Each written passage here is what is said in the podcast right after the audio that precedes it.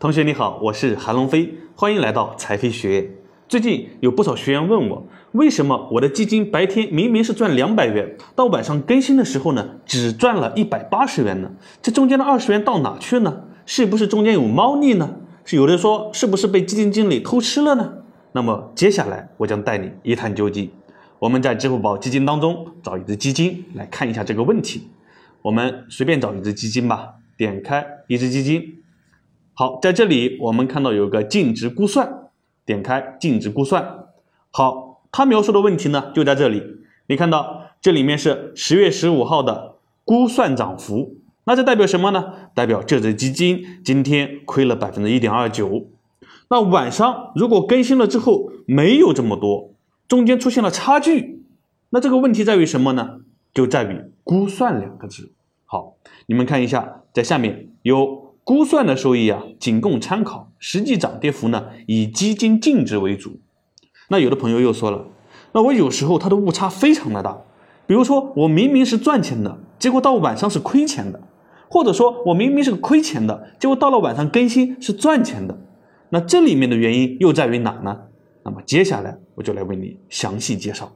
第一，是因为我们的估算涨幅是根据我们的。持仓公布的信息来确定的，我们来找到持仓，在这里你你会看到，这就是我们的重仓持仓。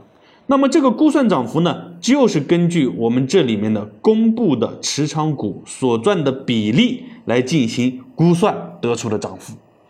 在这里你要注意一点，你看这个重仓持仓还是六月三十号公布的信息。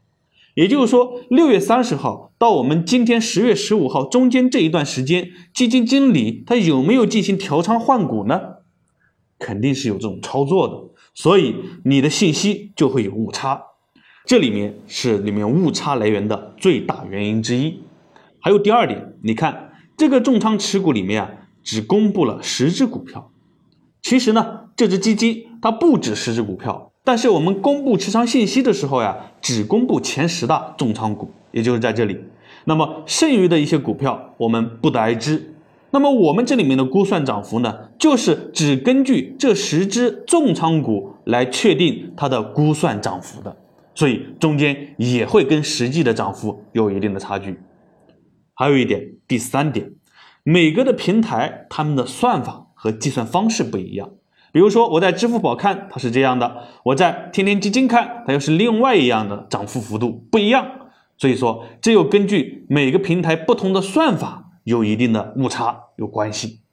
那么为什么每个平台的算法不一样呢？首先说估算涨幅这里面的提供的服务只是帮助我们更好的了解每天实时的波动情况，没有明确的法律法规要求各平台需要这样做。所以，它就根据各个平台不同的规章和制度，根据他们的标准来确定这种算法。所以，每个平台之间也会有不同。同时，还有一个微小的点，也给你解释一下。在这里呀，我们在购买一只基金的时候，你会看到买卖成本当中有一个每日计提，也就是我们这里面的运作费率。好，运作费率，你看。基金的管理费、托管费、销售服务费，从基金资产中每日计提，明白吧？每日计提就是什么？这些钱是平摊到每日来扣的。也就是说，这里面的百分之一点五的管理费，加上百分之零点二五的托管费，他们是平摊到每一天来扣的，这样也会影响你的实际收益情况。好了，以上呢就是影响。估算涨幅和实际涨幅，它们中间有误差的重要原因。最后呢，我做了一份思维导图，关于这一个问题的。如果你有需要，可以添加我们财商教练的微信，免费获取。这里是财飞学院，财飞自有黄金屋，财飞自有颜如玉。我们下一讲再见。